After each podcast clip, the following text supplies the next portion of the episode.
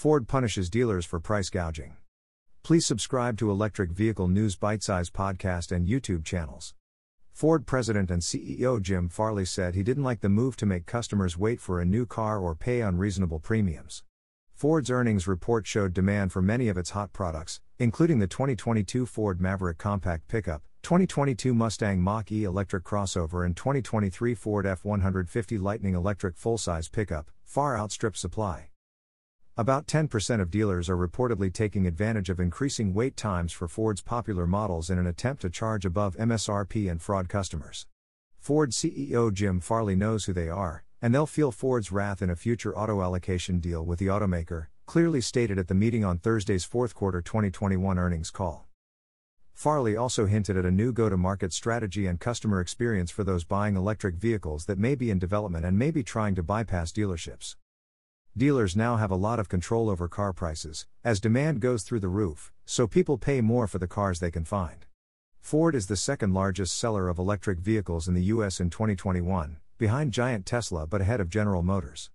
General Motors electric vehicle sales have suffered after production of the Chevrolet Bolt and Chevrolet Bolt electric utility vehicle stopped in the summer as a software upgrade changed battery fire recalls.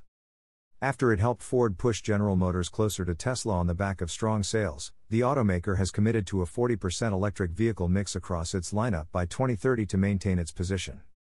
Ford already has about 275,000 combined orders and reservations for the Ford Mustang Mach E, Lightning, and E Transit utility vehicles. Farley said the automaker has underestimated demand for its new electric vehicles and is now doubling production capacity to produce at least 600,000 electric vehicles globally by 2023. By 2021, the Mach E has tripled its power and more battery power will be guaranteed. Expected results Ford will produce 100,000 electric vehicles in high demand this year, Farley told investors, and expects to ramp up production to more than 200,000 electric vehicles a year by 2023. Assembly of the 2023 Ford F 150 Lightning electric vehicle will begin this spring at the Rouge Electric Vehicle Center in Dearborn, Michigan, which is located within the larger Legacy F 150 production facility at Ford Rouge Center. Physical constraints at the new electric vehicle center have brought production to a halt. Ford's rapidly changing production needs meant breaking down walls where the mortar is still wet, Farley said. The end result ends up being double the output. Next year, the plant will produce 150,000 Ford F 150 Lightning electric vehicles, a sharp departure from the original plan of only 40,000 a year. There are already plans to increase the capacity of the second generation Ford F 150 electric vehicle pickup. Ford plans to soon break ground on a new plant in Stanton, Tennessee, to assemble a second generation F Series electric pickup already in development, with larger volume production expected by 2025. Ford will spend $11.4 billion with SK Innovation to build three battery plants in Tennessee and Kentucky that will deliver 1 million electric vehicles a year, and Farley assured investors there are no battery supply issues. Farley answered most of Ford's earnings calls, highlighting how the internal combustion engine business differs from the growing electric vehicle business, including different products, processes, materials, suppliers, engineering, and talent.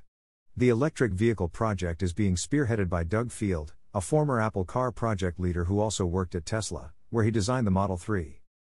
Going forward, Ford will continue to invest in internal combustion engine models, but will manage this aspect of the business differently, with a focus on lowering costs and producing more with less inventory and higher costs, Chief Financial Officer John Lawler said.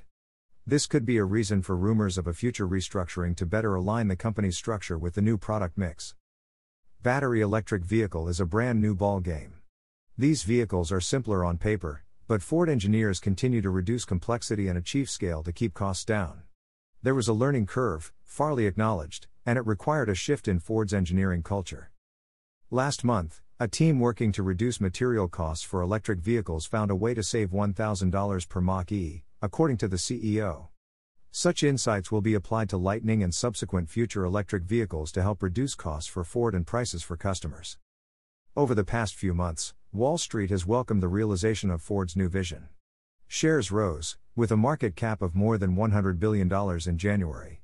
Ford reported fourth quarter 2021 sales of $37.7 billion and a net profit of $12.3 billion. This resulted in full year net income of $17.9 billion and sales of $136.3 billion. Sales are expected to rise this year, Ford expects adjusted earnings to rise 15% to 25% in 2022. Ford Rivian stake.